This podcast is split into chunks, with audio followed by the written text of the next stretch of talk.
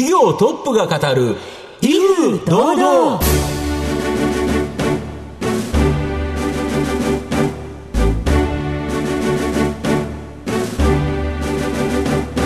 毎度。相場の福の神こと藤本信之です。アシスタントの飯村美希ですこの番組は巷で話題の気になる企業トップをお招きして番組の指揮者的役割である財産ネット企業調査部長藤本信之さんが独特のタクトさばきでゲストの人となりを楽しく奏でて紹介していくという企業情報番組です。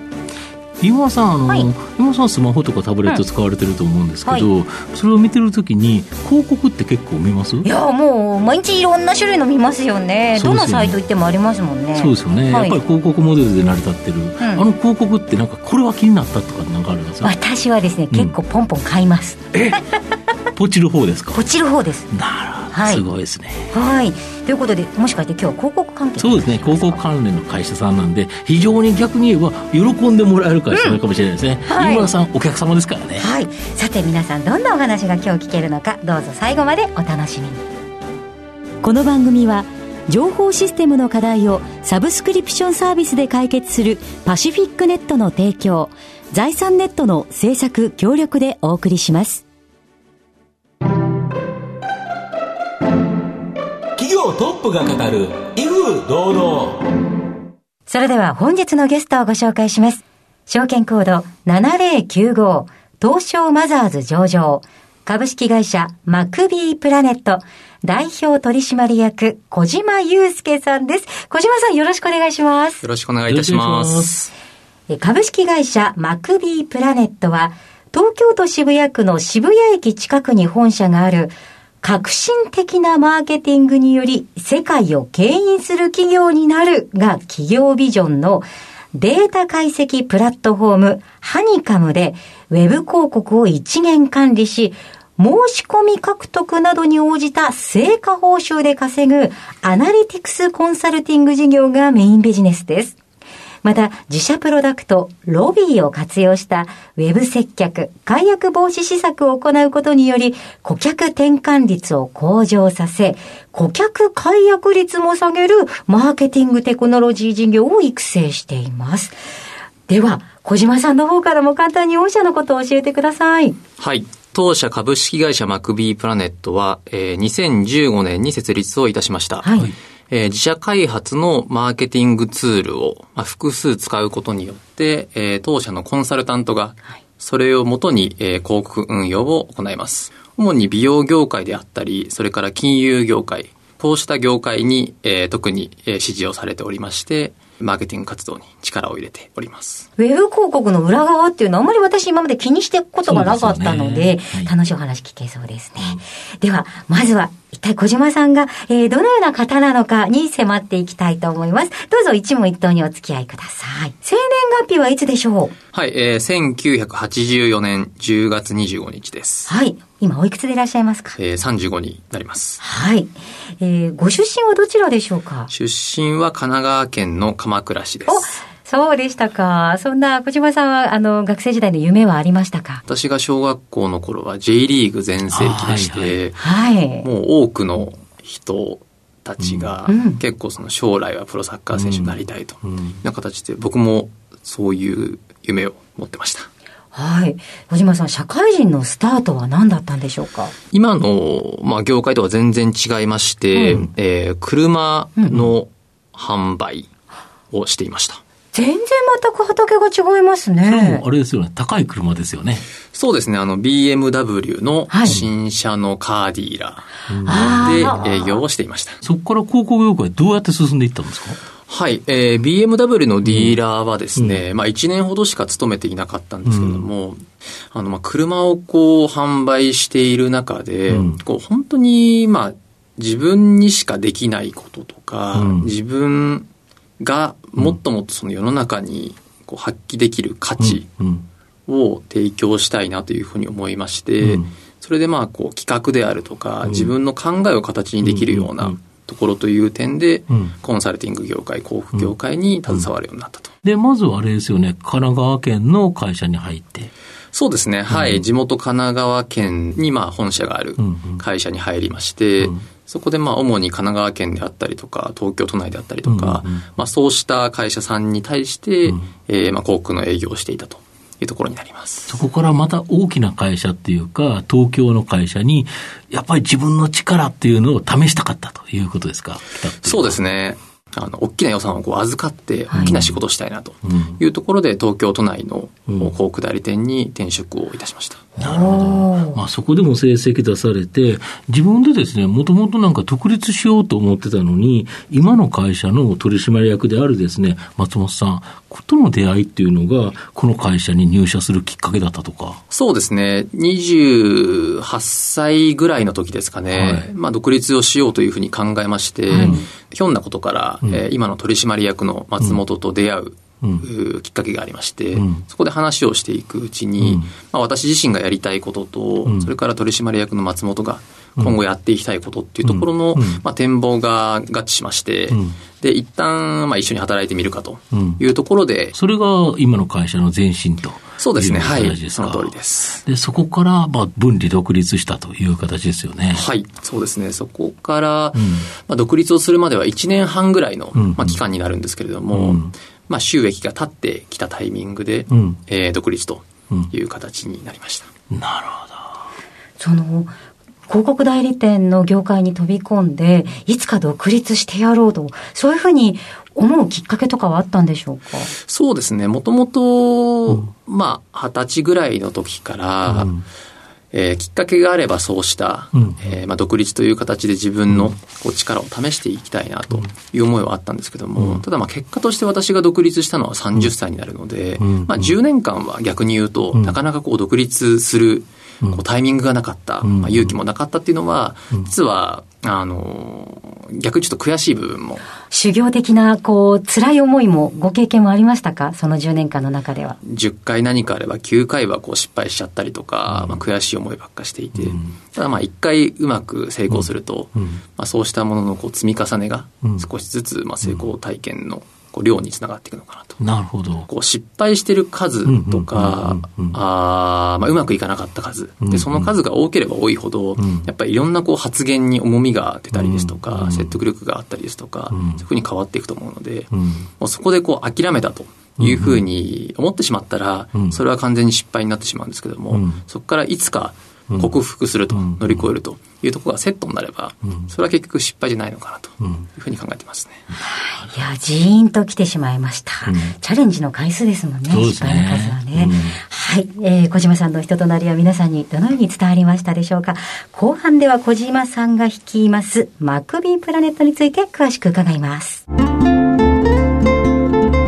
企業トップが語る威風堂々。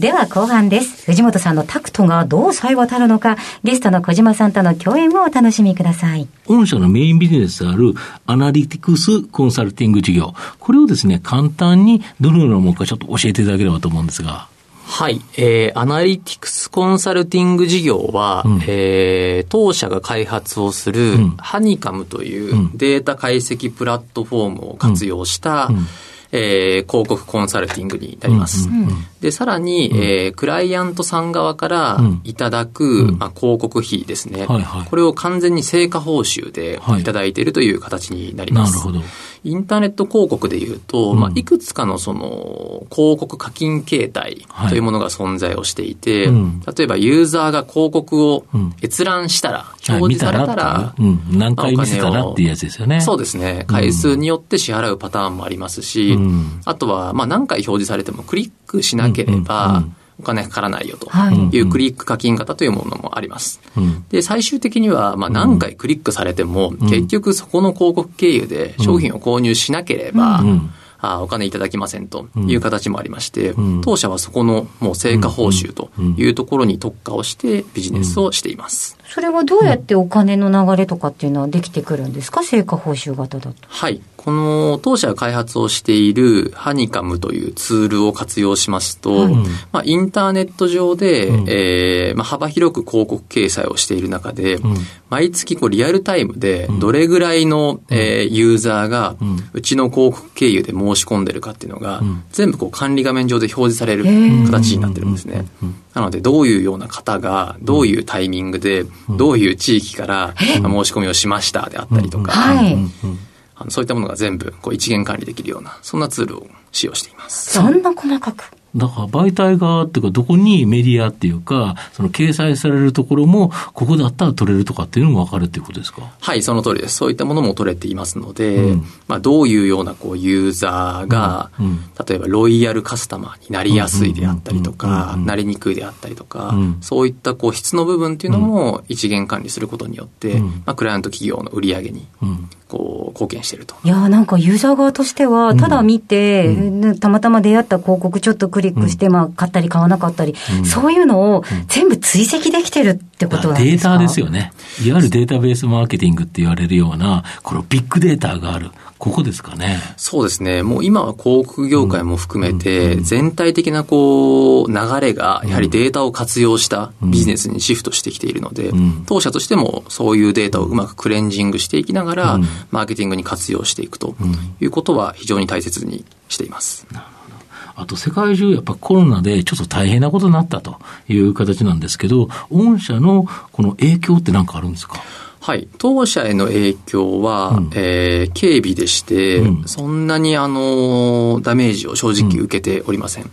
当社の場合はどちらかというと、こう、認知型の広告よりもうん。獲得型の広告になってくるので、あ、そうですよ、成果報酬ですね。はい、うん。むしろそこの広告費を止めると、うん。逆にこう死活問題になってしまうと。なるほど、売上高に直結する広告であると、そうですね。いうことですよね。そっか、だって載せてるだけだったら、企業さんもお金は別にかかってない。はい、そうですね。その、例えばその広告を載せるメディアさん側にお金も支払わなきゃいけないですよね。うん。それってマクビーさんにとってはリスクだったりしないんですか？メディアさん側にもはい。同じように成果報酬型でお金のお支払いをしているので、あなるほどまあ、。クライアントさんから、えー成果報酬としていただいたものの、幾分かをメディアさんの方に還元をしているというような全体の流れになります。あ、じゃあ完全に全てが成果報酬で、えっ、と、お金の流れができてるわけなんですね。はいそうですあ、そうでしたか。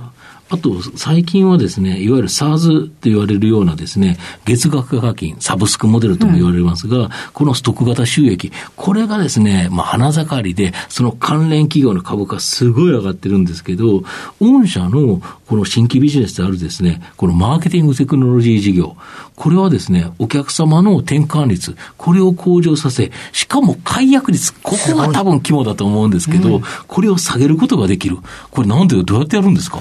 はい。まず、まあ、解約率のこう低下、低減っていうところに関しては、うん。今多くのサービスうん。が、えーインターネット上に解約ページというものを設けるようになっています。うですね。以前であれば、まあ、コールセンターさんを大規模に構えて、うん。一件一件コールセンターさんが、うん。えーまあ、解約ユーザーに対しての悩みを聞いたりですとか、そういうコミュニケーションを取っていたんですけども、うん。やはりコールセンターさんのコストっていうのも非常にかかるもんですから、それのこう代替えとか連携という意味で、インターネット上に解約ページを設ける会社さんが増えています。で、そこの解約ページにですね、当社が開発をしました、AI 実装のチャットボット、こちらを導入します。そうすると、まあ、解約をしようとユーザーさんが解約ページに訪問した際に、なんでそのユーザーが、まあ、解約をしたいのかであったりとか、どういう不安、不満があって解約をしたいのかというところを、そのチャットボットが対話形式で引き出していきまして、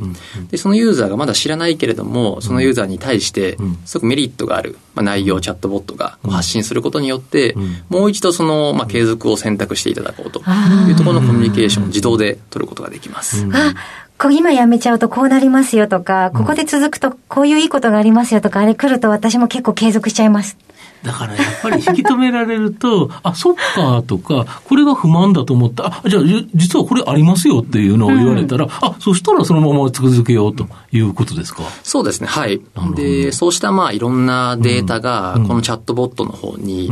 まあ溜まっていきますので、いろいろそこのこう内容もですね、チャットボットが発信する内容も、どんどんこう運用しながら、賢くなっていくと。はい、改善をしていきます。要はコールセンターでもし受けたら、その人どごとに誰に当たるかによって違ったり、スキルが違ったりするけど、この AI でやって、人工知能でやってるから、うん、最初はそうでもなかったかもしれないけど、徐々に徐々に賢くなって、解約率が徐々に徐々に下がっていくということですか？はい、そうです。そういったこともしていきますし、うん、あとはまあコールセンターさんとの連携というものも、なるほど今後積極的に行っておりますので、特にまあコロナの影響もあって、うん、あんまりそのコールセンターさんも出勤が以前に比較してできなくなっている部分もあるので、うん、そこをうまく連携することによって、うん、まあ、全体的な効率を高めるということを行っています。今だけどこのサブスクモデル SARS 事業なんて、まあ、あっちこっちの会社がやってるから、その会社は解約率を下げるっていうのが基本命題、すごいあの経営課題ですよね。それを解決できるっていうことは、めちゃめちゃ今問い合わせ来てるんじゃないですか。はい。えー、おかげさまで、あの、お問い合わせたくさんいただいております。うん、まあ、今までであれば、うん、本当にこう、新規の集客っていうところに、うん、マーケティングにおける課題や、まあ、KPI、目標設定も多くあったんですけども、普通そうですよね。どんな客取ってくるか。はい。今後に関しては、いかに、まあ、しっかりこう、解約せずに、えー、カスタマーになっていただくかというところも重要になってきています。なるほど。はい。では番組そろそろ終盤です。えー、藤本さん、えー、毎回いらしたゲストにお伺いしているものがございます。お願いします。あなたの心に残る四字熟を教えていただきたいんですが。一心二生です。はいこれはですね、字にしますと、一つの体一心で、二つの生きるで二生ですけれども、これはどのような意味でしょうか？まあ、人生みんな一回ですけれども、そこの中でこう欲張って2回分の人生を生きようという言葉になります。今はまだ、まあ、僕の中では1回目の人生というふうに思っていて、で、まあ、経営者として、今こうしていろいろお仕事をさせていただいておりますが、うん、まあ、今35歳で、もしかしたらまあ60歳、70歳になった時に、もう全然経営者とは違う、全く異なる人生を歩むことができたら、それはそれですごくあの楽しいかなというふうに思っていますので、もう少しのこう変化ではなくて、真逆の180度違うような人生を一回一生のうちに送れたら素敵だなと感じてます。素敵です。ね。ありがとうございました。本日のゲストは、証券コード7095東証マザーズ上場株式会社マクビープラネット代表取締役小島祐介さんでした。小島さん、ありがとうございました。ありがとうございました。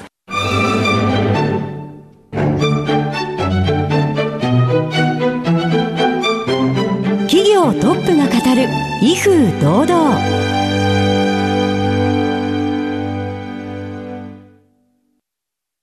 IT の活用と働き方改革導入は企業の生命線。東証2部証券コード3021パシフィックネットはノート PC、SIM の調達からコミュニケーションツールの設定まで企業のテレワーク導入をサブスクリプション型サービスでサポートする信頼のパートナーです。取引実績1万社を超える IT サービス企業東証2部証券コード3021パシフィックネットにご注目ください。お送りしてきました企業トップが語る威風堂々。そろそろお別れのお時間です。本日のゲストは株式会社マクビープラネット代表取締役小島祐介さんでした。広告載せて終わり成果もらって終わりじゃなくて、解約も防止するなんて、これからどんどんあの企業さんたちに喜ばれそうですね。そうですね。それここまでのお相手は？藤本信之と飯村美希でお送りしました。来週のこの時間まで。ほなさいなら。この番組は情報システムの課題をサブスクリプションサービスで解決するパシフィックネットの提供財産ネットの制作協力でお送りしました。